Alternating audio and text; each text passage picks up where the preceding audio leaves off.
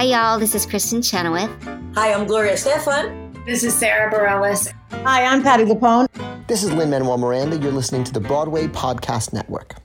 For every hour and month and year that we are here to love, regardless of how much we talk, we tell, we touch, no matter what we suffer through.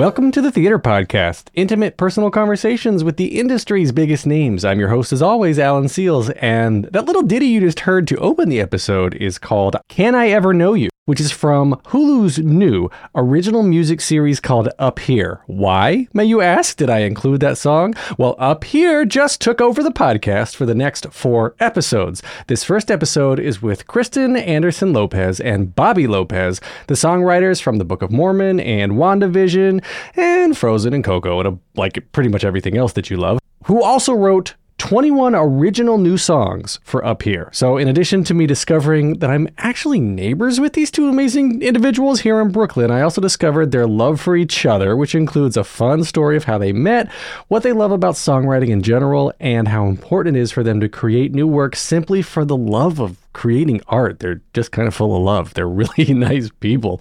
Once you're done listening to this episode, make sure you listen to the entire Up Here soundtrack. It's just, it's incredible. It's the Lopez's. It's awesome, which is out now everywhere you stream your music. So now, instead of my normal transition music, here's a cut from another new song from Up Here called Tiger Shark. I'm a Mr. Nice Guy, gotta be tough in this cruel, hard world. You're not gonna cry the next time you watch Notting Hill. It's time to wake up, boy, put your armor on. That pathetic little pussy with the ring is gone. You're a tiger. Let me hear you roar. You're a shark hunting in the shallows. Our two guests today, Kristen Anderson Lopez and Bobby Lopez, are two people I have admired for an extremely long time, each incredibly talented individually. Together, they have joined forces for good and co created the music and lyrics for movies and shows such as Frozen 1 and 2, Coco, Finding Nemo the Musical, Wonder Pets, Winnie the Pooh, and WandaVision. Kristen is an Oscar and Grammy award winning songwriter who helped create In Transit, Broadway's first ever a cappella musical, and Bobby is the world's only official double EGOT winner who helped create Avenue Q, Book of Mormon for Broadway and has written for Phineas and Ferb, Scrubs, The Simpsons, and their latest project together has them back again co-creating a romantic musical comedy called Up Here, which is now streaming on Hulu. Kristen and Bobby, not only do I welcome you, I bow to you. welcome to the theater podcast. Aw, thank you so much. Thank and you. that was very impressive. That, and that was in record time too. That was incredible. But I just wanted to add that Kristen now has an Emmy after WandaVision too. So Oh yes. Oh, I have two. I found out. So actually, right now I have a double ego. um, we we randomly we did this song with the Obamas um, for a Netflix show about civil liberties, um, and like what it was like a month ago, I got a text saying. You just won an Emmy. Um, it's coming your way, and and I was like, "What? Do you, what is this, Bobby? What? what happened?" Um, it turns out that we were um, included in the Emmy that um, that that show won. It was like a, a television Emmy. But you you don't like get a, an advance notice if like you're even nominated or you're in the running. You're just like, oh, by the way, here's an Emmy for you. I think it was given to so many people that they couldn't even. I mean, it might have gone into our spam folder. It was so many people. you, you get so many Emmys that this one just went to your spam folder. Yeah. that that's not the and and I was very excited about it because then it it I mean if we're playing the game of um, fill in the blanks uh, uh, of an EGOT, I, I now just need two T's, which I could hold forth for hours on why the T's are so elusive for um, someone with two X chromosomes. But Someone uh, with two T's of her own. yes, yeah, the Um, that's in another transit. I loved in transit. I loved In Transit. Um, oh my god, it's, it's and- it was and- wonderful. I'm an acapella nerd, so uh, when I saw this, I, of course, I, I coached, uh, not coached, I led my own acapella group in in college. Um, Yes? so I Where? would- Which I'm- one? I- Which one? North NC State uh, Acapology 101. So for a few years, NC I was State. yeah, yeah, yeah, North Carolina. I'm from North Carolina too. Yeah, yeah, we're gonna touch on that. You're from the Charlotte area, Yes, Right? yes. yes. Mhm. So You can't tell him anything about yourself that he doesn't know. Oh, I have to pretend I don't know a lot of things. So we can have the episode. No, um, I was really excited to meet you two because uh, there's multiple opportunities that I mean, you touch both of you have touched everything, and you're responsible for so much of uh, uh, the the soundtrack of my car rides with my children, and because they're six and a half and, and eight, or yeah, almost seven and eight and a half. Actually, they've aged now. Funny how that happens, but yeah, like great age, though. They're- that they're age is obsessed. so fun. they're obsessed now with Coco. Like they they saw it when it came out, forgot about it for a while, and now every car ride is is just remember me. Is all they that's all I'm hearing over and over again.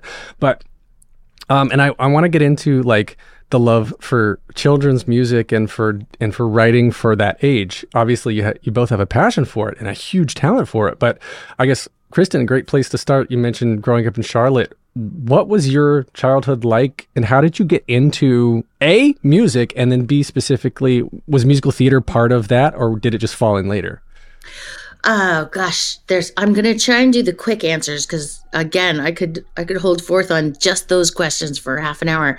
Um, I actually grew up in Westchester. I was born in Yonkers, Yonkers. uh, and I, I grew up in Westchester. And um, uh, my family, like so many families, um, like we didn't have a ton of money then, but what we all had was like we were adjacent to many many houses, all with other kids who didn't have a ton of money either. So I had this backyard repertory company um, with with like long stretches of days with kids looking for something to do. So I used to do all these plays and musicals with them, um, starring me, written by me, directed by me, uh, costumed costumed by me, um, um, and and I just loved. I had already fallen in love with musical theater from like age two, um, and I was that kid who, for every birthday from then on, asked for a cast album or asked to take the train into the city to see musicals every birthday, every Christmas. Then my family moved to North Carolina. I did I did a lot of theater, like children's theater then. Croton Children's Theater was a big part of my summers. Uh, I did a lot of children's theater in the community. Um, and then when I moved to Charlotte, I did a lot of Charlotte Children's Theater as a teen. Um, it was sort of my mental health saving grace, actually. Um, and I did I did a lot of theater at Charlotte Country Day. I could tell you that because I was female, I sort of thought, oh, I love theater. It must mean I'm an actress because I Hmm. didn't see a lot of examples of female writers or female directors. Um, you know, the Tonys were, were sort of my only access to that.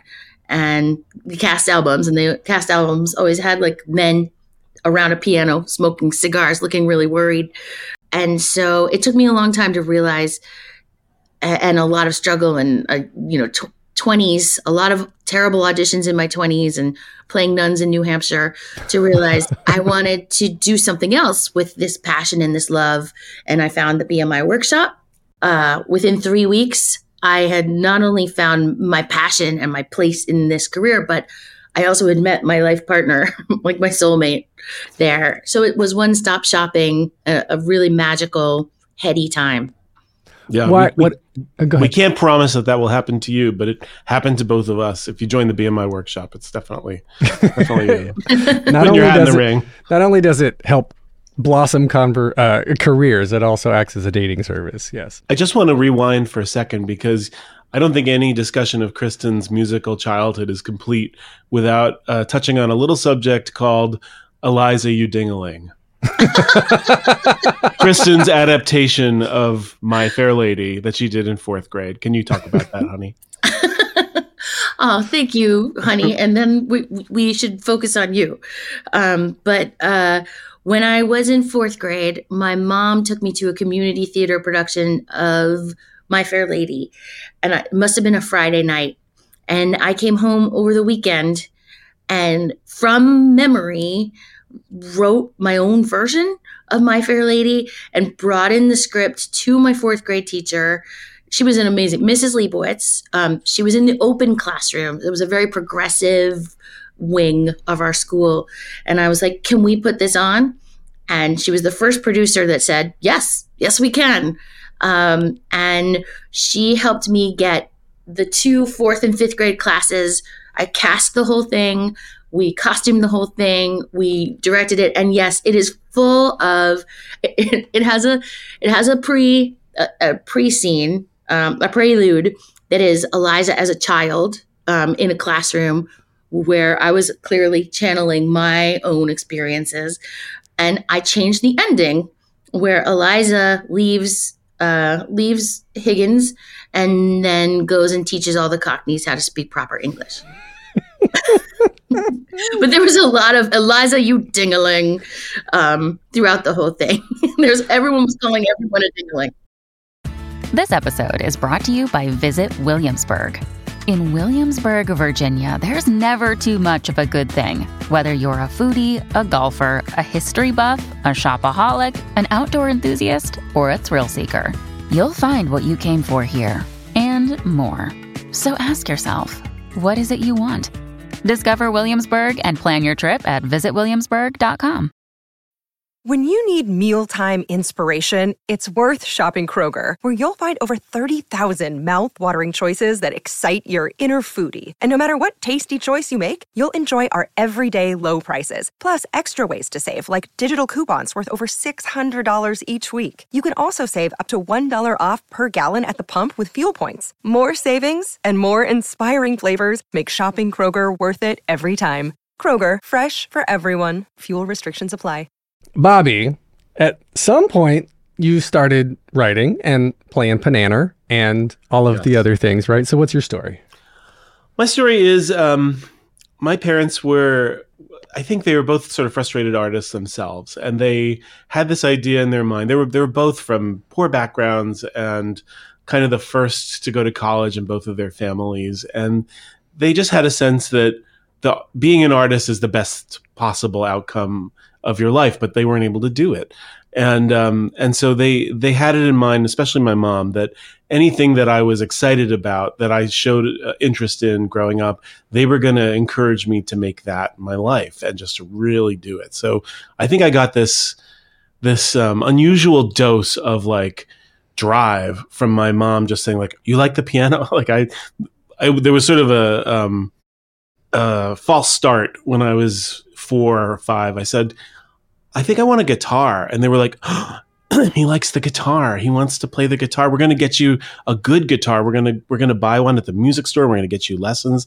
And I was like, "No, I want the one that with Mickey Mouse from the drugstore. I just want a toy guitar. I just want a plastic guitar." I loved music. I loved uh, Disney records. I had the Jungle Book on record. I had Cinderella. I had Mary Poppins, and um, I uh, I guess we we moved to Worcester, Massachusetts randomly. My dad got a job there, and when we moved back, less than a year later, it did not work out well in Worcester. We moved into this little sublet that was one bedroom, and we were really kind of crammed in there, and things were not going great. But there was a piano in this apartment, and uh, I was about six, and they they said this now now is probably the time we should get him. We have this opportunity. There's a little there's a Steinway upright in this apartment.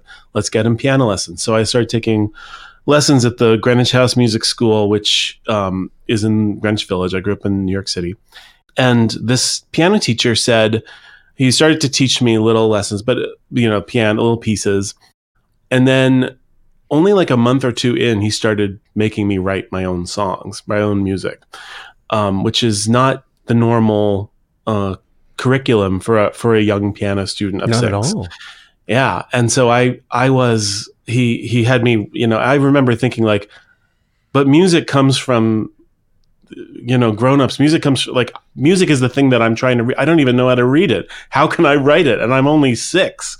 But he gave me the you know not only the confidence but the sort of like you have to do it um And I don't want to interrupt, but I would love if you were able to play it. Can you turn? Will the Oh. mic pick up? Uh, maybe. play it. This is his first song Yeah. ever.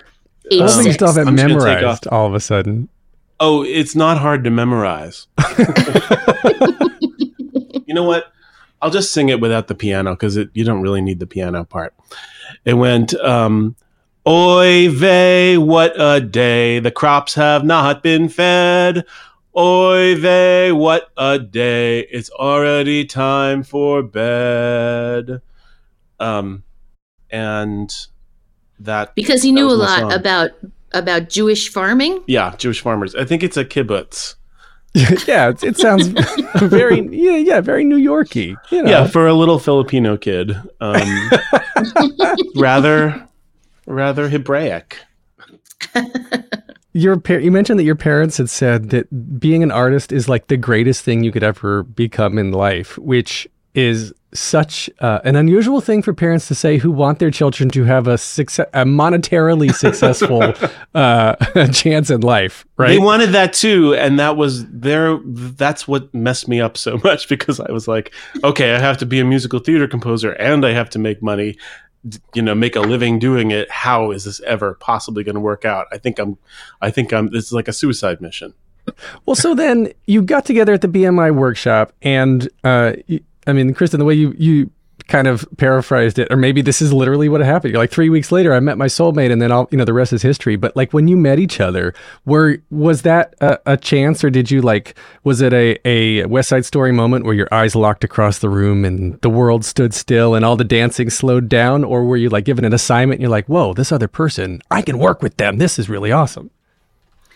Gosh, and this is a good segue to talk about up here too, because I, I think it happened in the fall of 1999, and if you remember correctly, it, we were all really worried about Y2K. Yeah. That like everything was going to end, and even though like intellectually we were like, yeah, yeah, yeah, um, uh, there was this thought of like, oh, things could go crazy. Who knew it was going to happen instead? Like 20 years later, um, but the, they were painting the picture that like the world was going to end.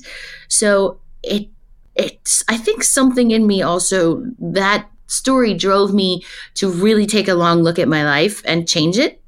Um, like I kind of I had been in a in a relationship that was really not going anywhere. Um, and I had gotten out of that this summer, the summer before I met Bobby. I'd had some time to see what it was like to be single in New York. Not very much, but long enough to know, like, oh, this is hard. And in walked this really cute, really talented guy. Um, he was performing the first song from Avenue Q that had ever been performed publicly with his partner, Jeff Marx. Um, but Jeff was at the piano and Bobby was playing Kate Monster with a red orange wig because Bobby had just been bitten by a dog. Um, Yes, I, yes, I it, and and it it had gotten infected, so I couldn't play the piano. Oh, Um, oh, then- okay. Yeah. So, because Bobby usually is at the piano. Um, but I, afterwards, I mean, I really did sort of have this like electric charge of thinking, like, is that who I'm going to marry?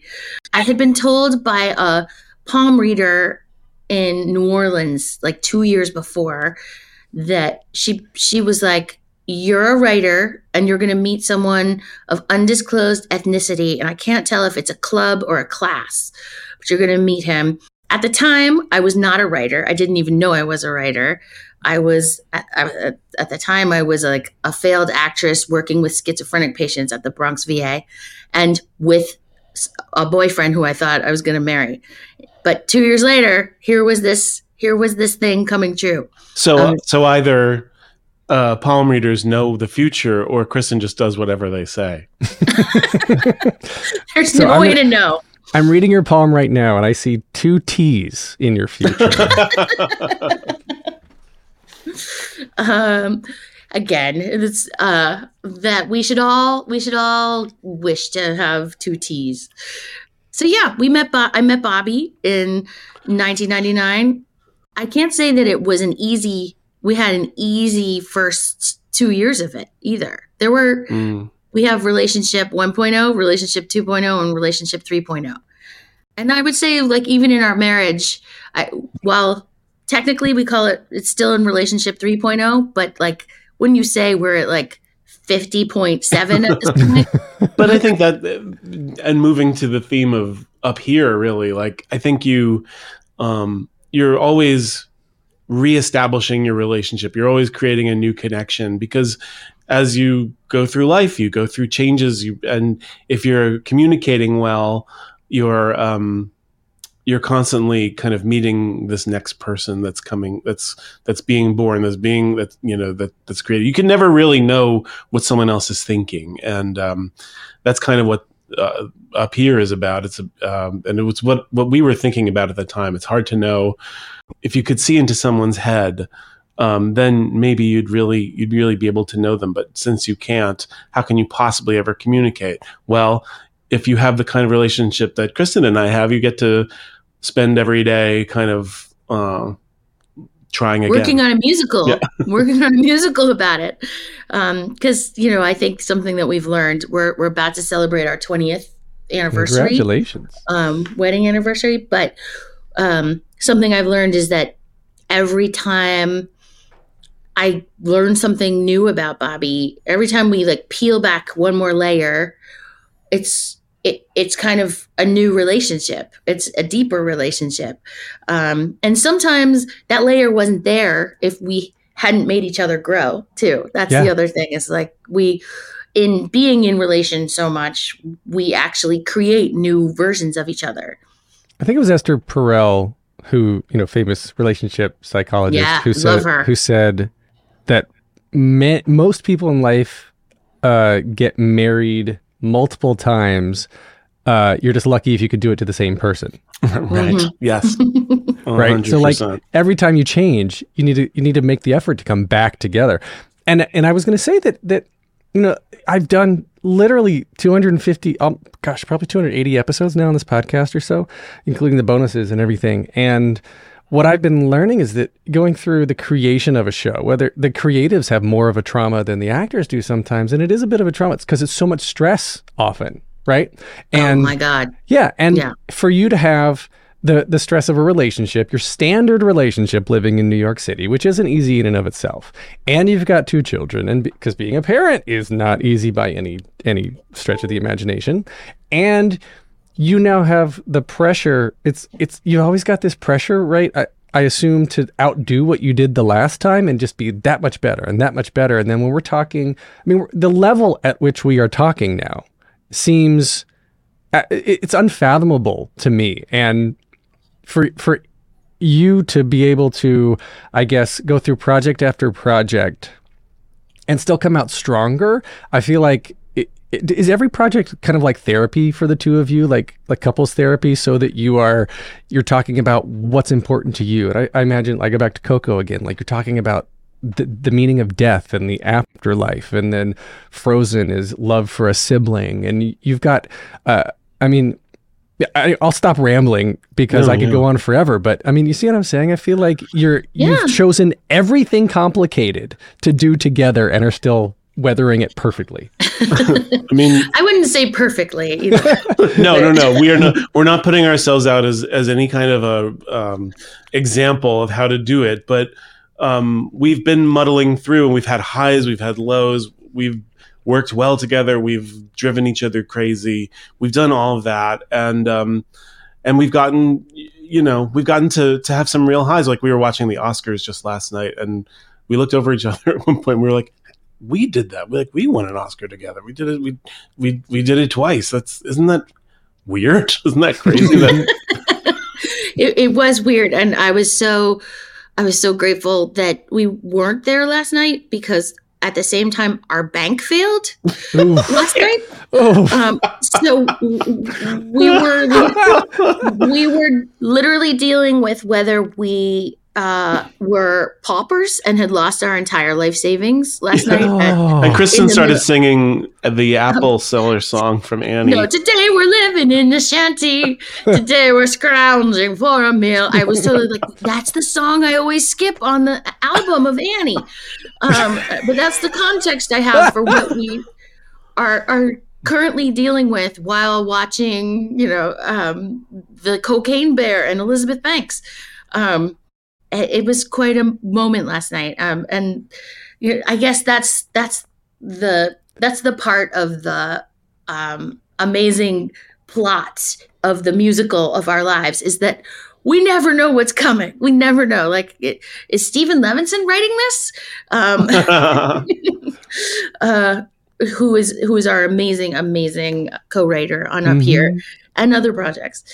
But the the plot twists keep coming, and we sure didn't see that one last night. Oh my goodness. Yeah. Yeah, that's that was a shot of cortisol that just Mhm. um, kind of uh, chilled the night out for a, for a second. But um, yeah, what you were saying before about about project after project after project and and feeling um, scared to you know try and make the next one better or top. I think i think you sort of answer that question for us in that we don't we try not to think about that. That's really kind of a mindset that will get you nowhere of uh, how do i top what i just did? It's it's really about telling putting you know finding a project being lucky enough to have the luxury to wait for a project uh, uh, or choose or like invent a project that is about the things that you most want to talk about at that time.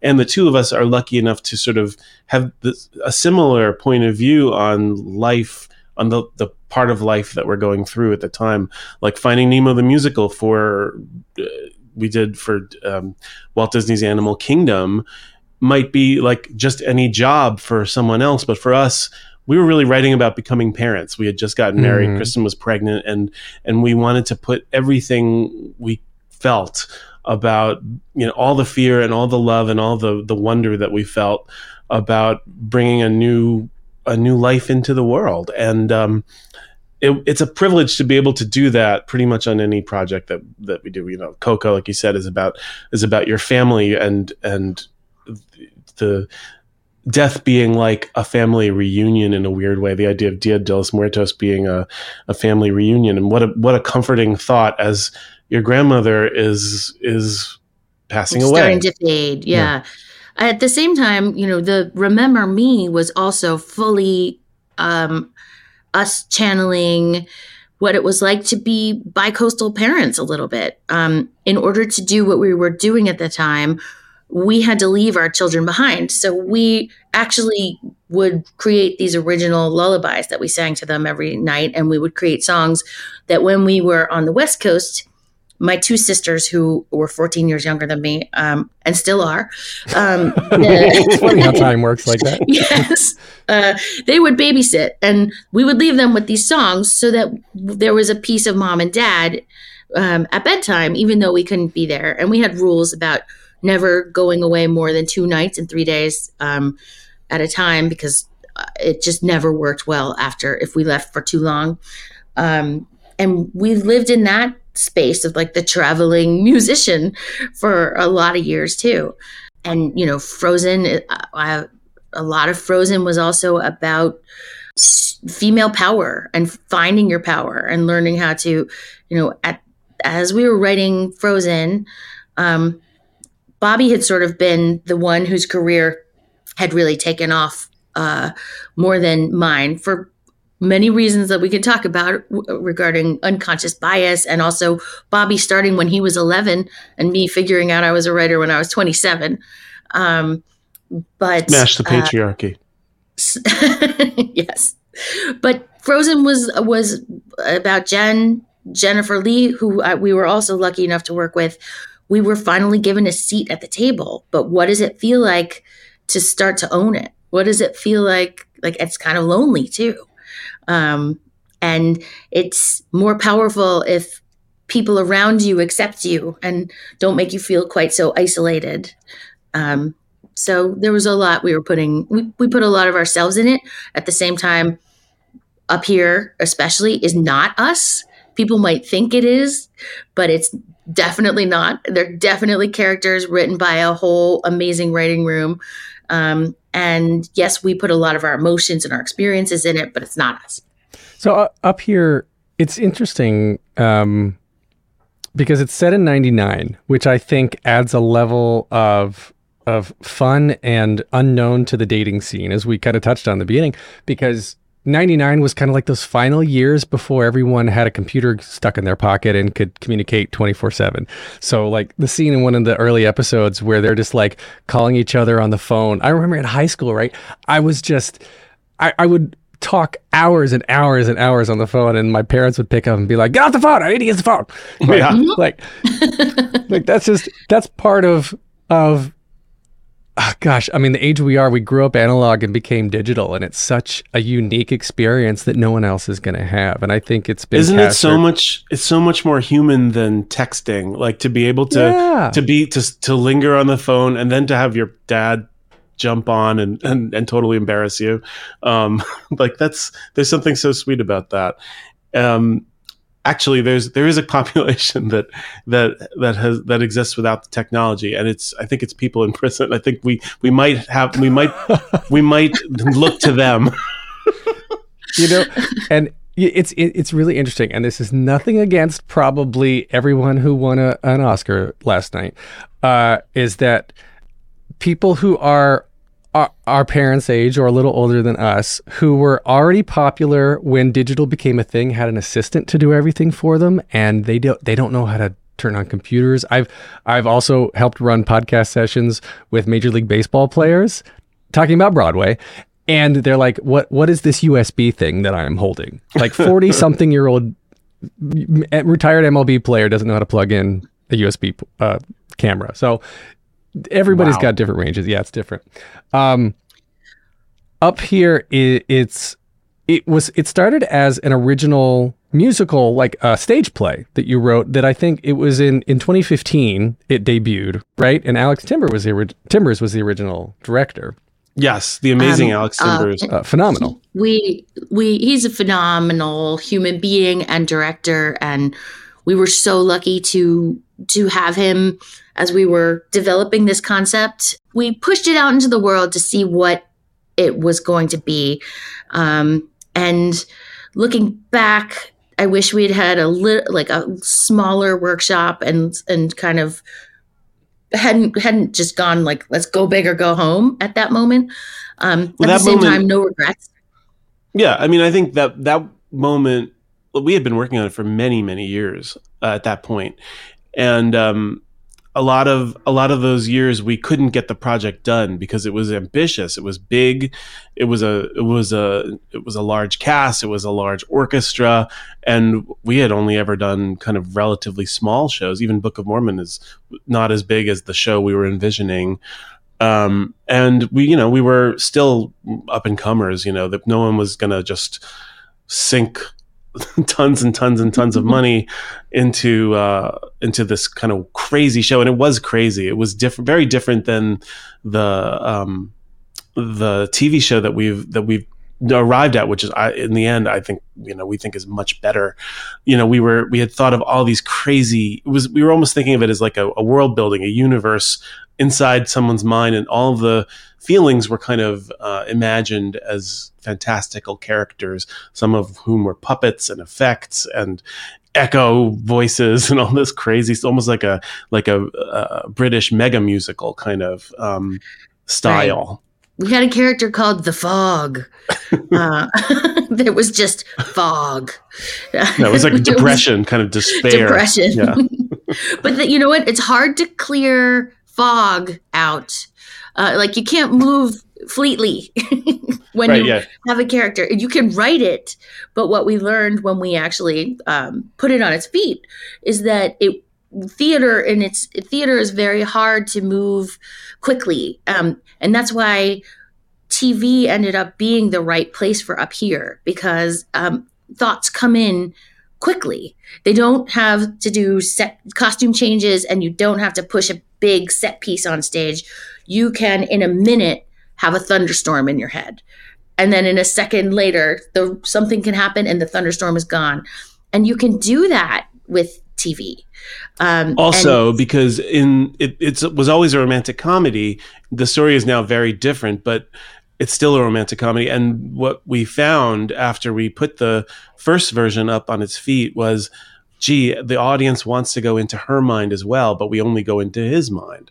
And um, the when we five years later when we kind of started to take a look at it again with Tommy Kail and Steven Levenson, we all agreed this is the perfect way to go to be able to go into both characters' minds. Yeah, I was. I Turns was gonna- out I was going to say that. people Go ahead. want to hear what women are thinking too. Strange how that happens. Strange. It's amazing. Yeah. No, I, I, I was gonna bring it up that yeah, the original production I thought was only going in like the the male uh protagonist anti Eh. protagonist, yeah. The male lead was the only one that it really focused on. And I love now in in the current version, the Hulu series, that we ha- we see both of them. And I think it it a humanizes uh like you said, people want to hear from the the the the female lead, but then the male lead has emotions too to acknowledge that everybody is flawed and everybody has these issues, and you should need to talk with for, to both sides. I think it's just so brilliantly done.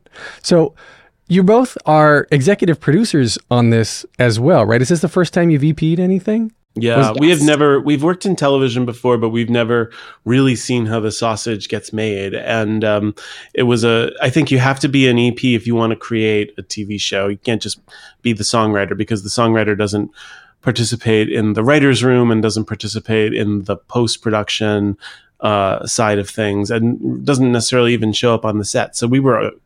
In this with this show, we were in all of those places, and it was a eye opening how hard it was to to um, to assemble. Like it's it's a completely different process to put them together. A live action uh, TV musical as opposed to an animated film musical or a Broadway show. Those two things are more like each other than than television.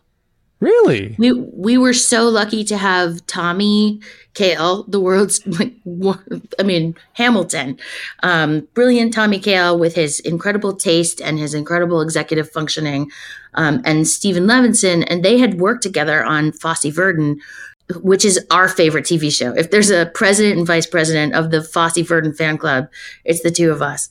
so um, getting to work with them on this live television thing we were making um, was a dream come true. At the same time, we didn't realize that it was going to be a 16 hour a day dream every day. like no days off for months between um, producing 18 21 songs um, like completely you know record writing them recording them producing them filming them and then editing it all in post um, was like a, going to grad school Wow. it was it, it was hard and it was wonderful in theater and in animation, you kind of test the songs, you test the whole thing out iteratively. You get to you get to see a reading in theater and in animation you screen the film multiple times and change it every time you you screen it. So you know when you record the songs for real, you know that they work. You've you've seen them work. Whereas for television, there's no development process similar to that.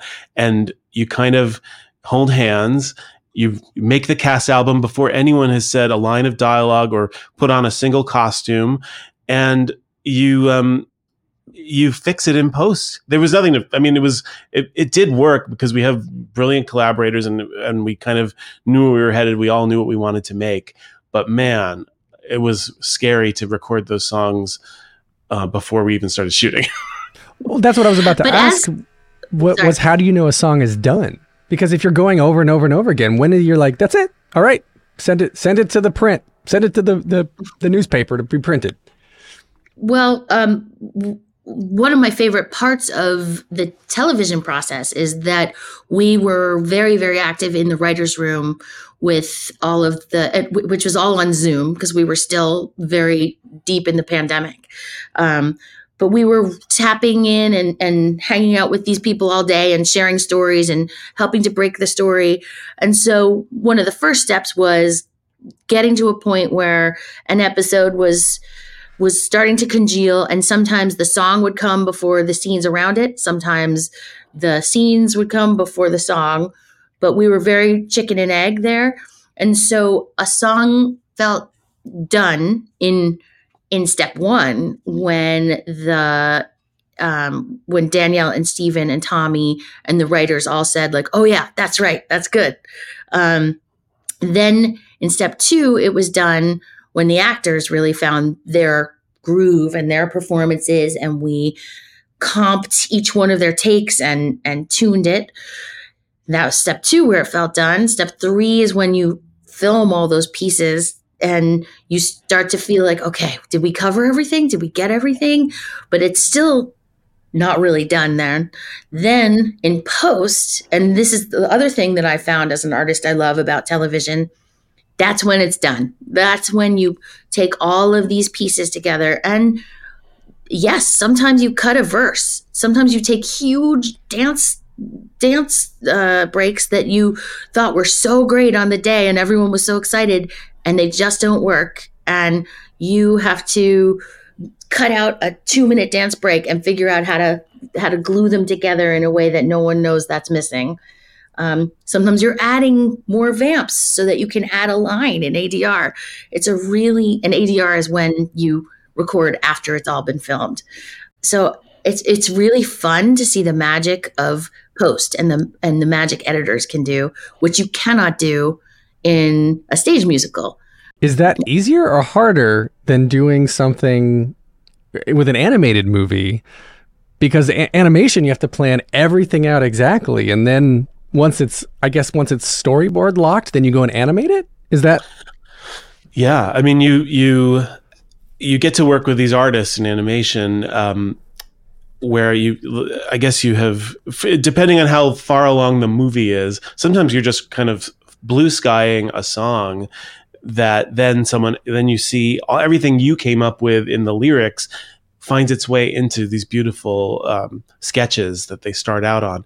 And if that works if that if that works when they put it into the context of the larger thing and sometimes all you're watching is just pencil sketch storyboard art and and um, temp dialogue temp you know synthesizer orchestrations or piano demo um, with our voices um, if that works then you start to then then that scene might get locked and put into production. And you watch the excuse me all the um, different stages of animation. And it's just a joy to once the thing once you know the thing works in the rough form you kind of pretty sure it's going to work even better when they put color and beautiful animation and all this acting that gets added once the animators get their hands on it. Uh, I was just going to add the that animation is super iterative, similar to theater, where you have like you do a workshop. Um, you you sense what the audience is feeling. You get notes. You go away for a couple months. You rewrite. You do another workshop. Uh, you know you do that with animation. You get like six six different screenings where you're totally rewriting the whole thing as you go. Um, with a show, it can take seven years. With TV, you get it all up first, um, and then you piece it together in post. And and the relationship with the actors is different because in a TV show these are the only people that are ever going to be playing these characters. And they're not like in animation where they're coming in on a day and doing some recording and then they go home and uh, this is these are people who are there every day just like you every day of filming and they are your collaborators essentially. We had we were really lucky because we got mae whitman who uh, tommy was brilliant to to bring in to work on this. She's just so good and no one knows how good she is as a singer um, yet i'm just excited for people to see that and then we were lucky to cast uh, carlos valdes and he he's a, an undiscovered musical theater um, you know Triple threat. triple threat amazing amazing actor and and a star honestly he's a I Mhm. think he's a star and the two of them together had all this chemistry that that we couldn't even have planned for so uh, it was it was just exciting to get to see this magic happen with actors and be able to and they, honestly they influenced it as much as any of us eps did. It was it was a wonderful wonderful thing. And they are they're leaders as well and which like may just is such a, a force of positivity and like really believed in this project. And another strange thing about tv before other than musical theater or versus musical theater in the room is that your actors are your first audience Hmm. really? Like other than the writers room the writers room is your first audience i guess. Then the, your actors are your next audience and they they help shape like i really believe in this line. Help me understand this line. Um, and then the people on set like who basically your Your crew. you're filming your crew is your next audience. Um, and you you you have these small audiences that are also making it with you. And and by the way, gotta say, Tommy Kail puts together a great crew. Like I don't Mhm. Tommy just brought in the best the best people. There was so much fun to just go to work. We never get to go to work with other people. We just kind of sit here in our office together. Um, I, I guess Yes, we we're- technically other people, but We are, I guess. Um, we're right now. Um, we're doing this podcast. We have offices um, across from each other. There's like a three foot hallway between us, um, and that was a huge moment in our marriage and our collaboration when we each got our own room Ooh. uh, because we were working all the time in the same room in the basement of our house uh, for a couple of years, and that was bad. That was really bad. Because we were- Windows, even just to feel like you're not prisoners with each other. well, there were windows, but it, they looked out into a basement pit uh, Into a with a shaft of light. Mhm. fair, very fair. No, the the cast actually you touched on that was great. I mean, Carlos and Mae as the leads are incredible, and then then there's like some known Broadway people in there, like Katie Finneran, Andrea Burns, of course, Brian Stokes Mitchell plays this outrageous character. I love I love Stokes in this. I love everybody, but you've got this wonderful mix of of people who are known and not known for their singing ability, and how much of uh, how much, I guess, input did the two of you get into the final casting decisions uh, as as EPs? Because, um, Kristen, you also mentioned uh, Danielle a second ago. Is Danielle Sanchez Witzel, which is another Witzel. EP, when, and then Steven Levenson. So the four of you are the EPs, right? So w- was there is there like a, a head boss EP, or were you all equal, or like how much input did you have in the various aspects of the production? Steven is the showrunner, which is it's so weird. It's like you never will see that credit in the um in the in in the credits on screen, but it's a it's a, it's a position that's in every TV show, and it's just sort of agreed that this person is the showrunner. So Steven was our our fearless leader and kind of had the it, it, when the buck had to come had to stop somewhere it stopped with Steven um, and thank God because he has done a lot of great work in television and kind of knew what was coming in a way that Kristen and I certainly didn't. Um, and uh, the guy has so much um, intuition when it comes to music and musical storytelling. He just he just knows when to bring in a song, how to set it up. Um, and very often we were like, "What do you think it should be called, Steven? How should it go?" well, yeah, Steven Steven is also yeah thinks like a songwriter, writes like a like a Pulitzer Prize winning uh, playwright. Um, and and Tommy obviously is uh, kind of masterful at casting, um, but yeah, we would all sit in the room. We all were we all did the bulk of the casting very democratically, um, where where we would sort of all put forward our favorite people and see where those overlapped. And then I think Bobby and I knew often to defer to Steven and Tommy on on decisions that um that were like a tie, like let's call it for tie, as long as the singing was strong. Um, and I think Steven and Tommy knew to de- defer to us when things were going to be big musical decisions. Um, so there was a lot of respect for the areas of expertise we each have. And Danielle Sanchez Witzel was the only one who came in with a 30 minute sitcom um, experience. So we also knew when we needed to turn and go like, Danielle, what, how did, how, how does this work? What do we have to do here? Yeah, the four, the other four of us were like, "Well, we we've watched a lot of sitcoms. We kind of know what we're doing, right?" And she'd, she'd be like, "No," um, because yeah, it, there's so much. It's so weird when you think you know what something is, but all you've ever done is been a consumer of it. Uh, there's there's this ocean of stuff you need to learn, and it's smart to it's smart to include someone that knows it.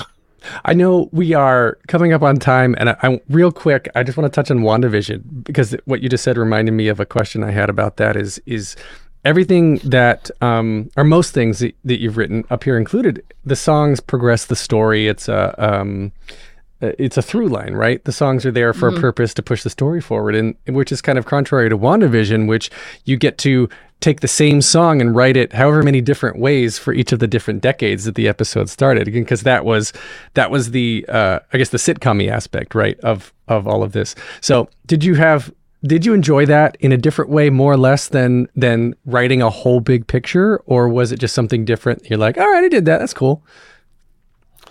I mean, it was, we always say that it was sort of the most fun we've ever had working on anything because WandaVision really, um, uh, you know, didn't require us to, to do the sit in the writer's room, sit with our collaborators for years and years, hashing out the story.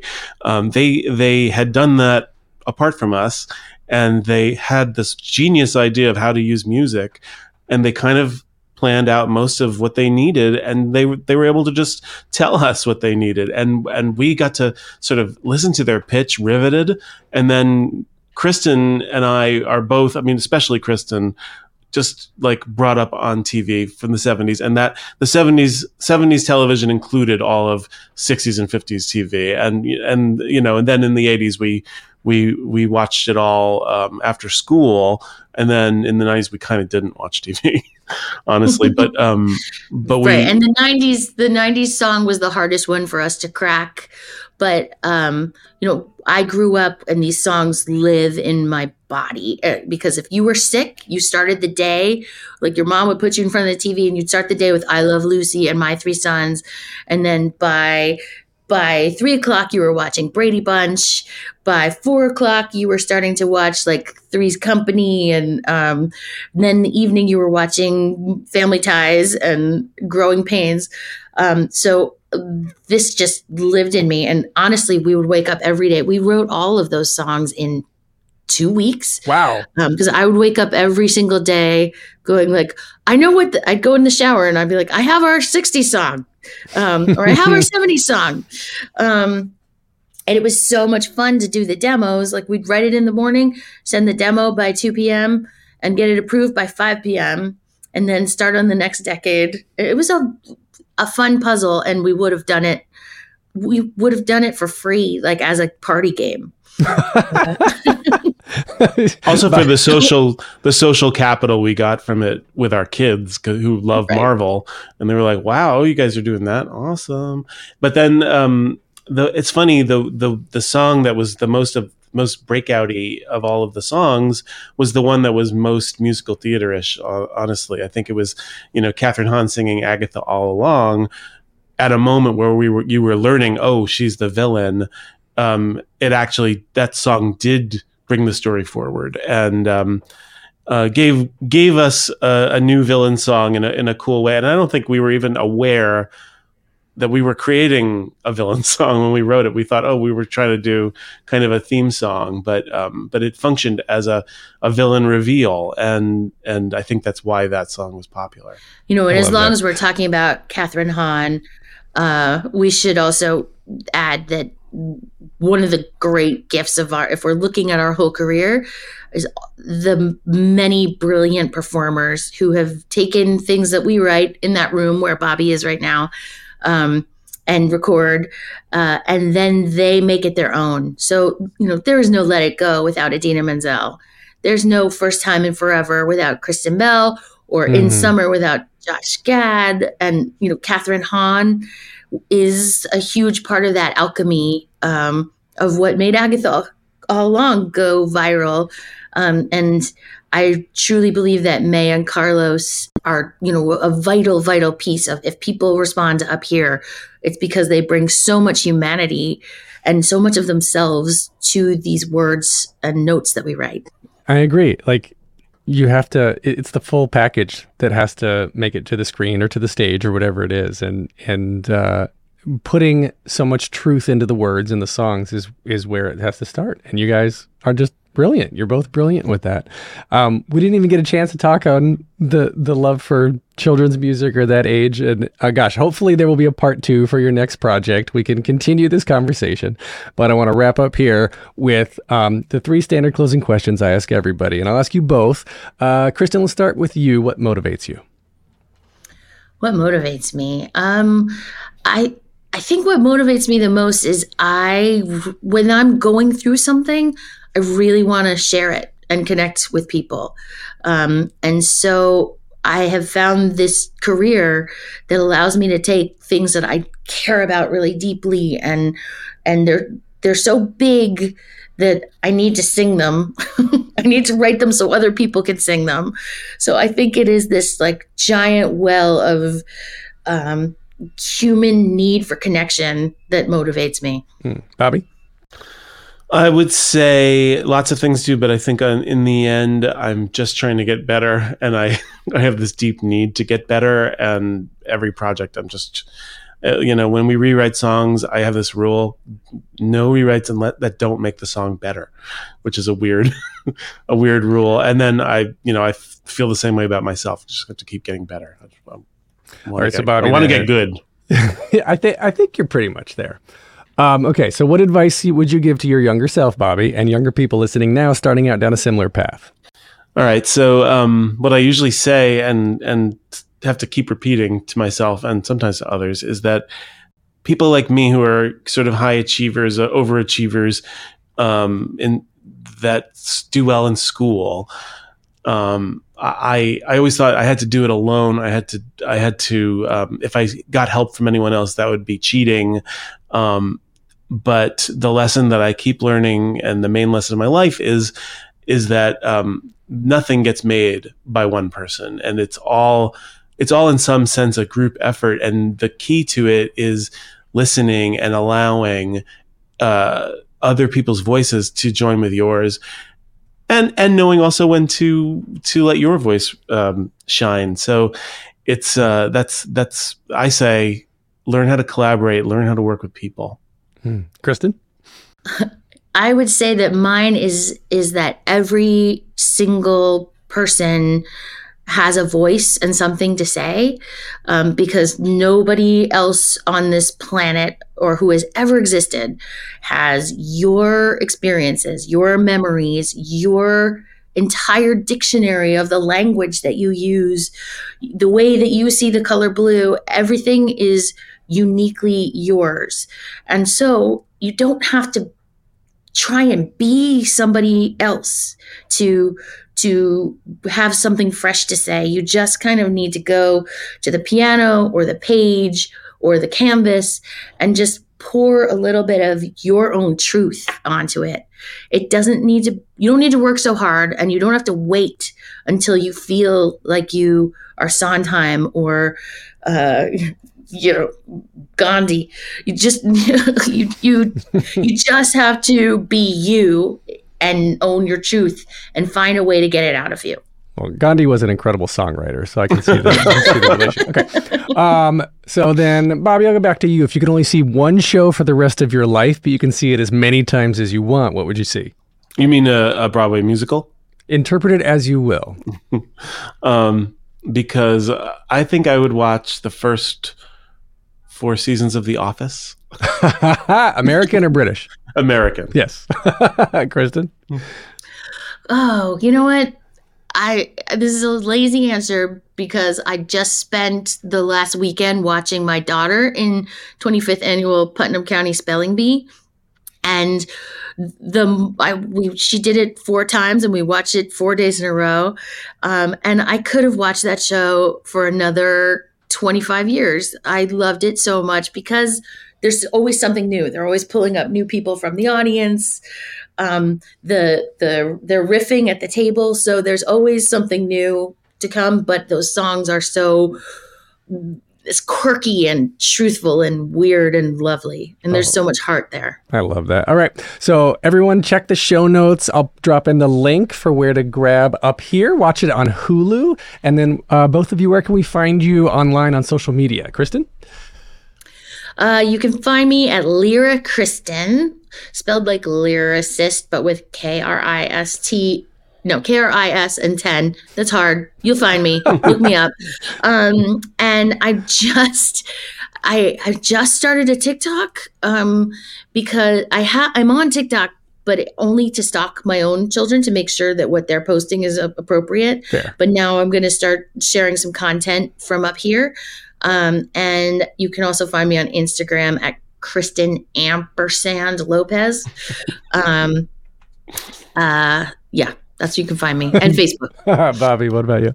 Uh, I'm I'm mostly off social media altogether, but Good I, for you. I reactivated my Facebook account to use these fancy sunglasses Kristen got me that take video, um, and you need to have a Facebook account to use them. So it worked on me, I guess. All right. You get more of me at thetheaterpodcast.com. I'm on Instagram, Twitter, Facebook, TikTok. I don't know what I'm doing on any of them. Leave a rating and review wherever you are listening. And Bobby and Kristen, thank you both so much. This has been such an honor meeting you. I'm really happy that you joined us today. Thank you. Thanks Thanks, for for, the having us. wonderful conversation. Amazing questions. You're really great. Thank you. hmm And to take us out, here is the end of Can I Ever Know You? Of course, available now. I've said it at the beginning, I'll say it here at the end. Go stream this soundtrack. It's incredible. Here you go.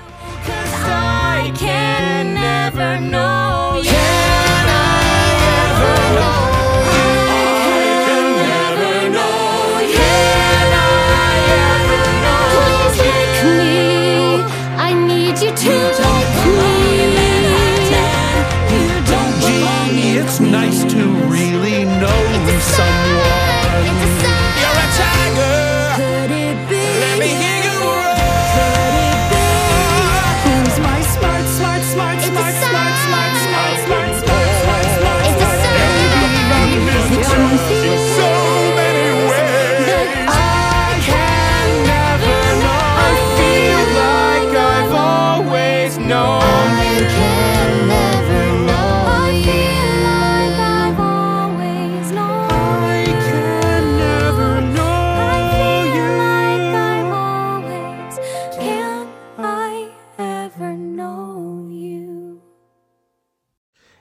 It's Leslie Odom Jr. here on the Broadway Podcast Network to tell you about the Rise Theater Directory, a program of Maestra Music. Rise is a national online resource designed to connect and empower backstage and administrative and creative theater professionals from underrepresented backgrounds.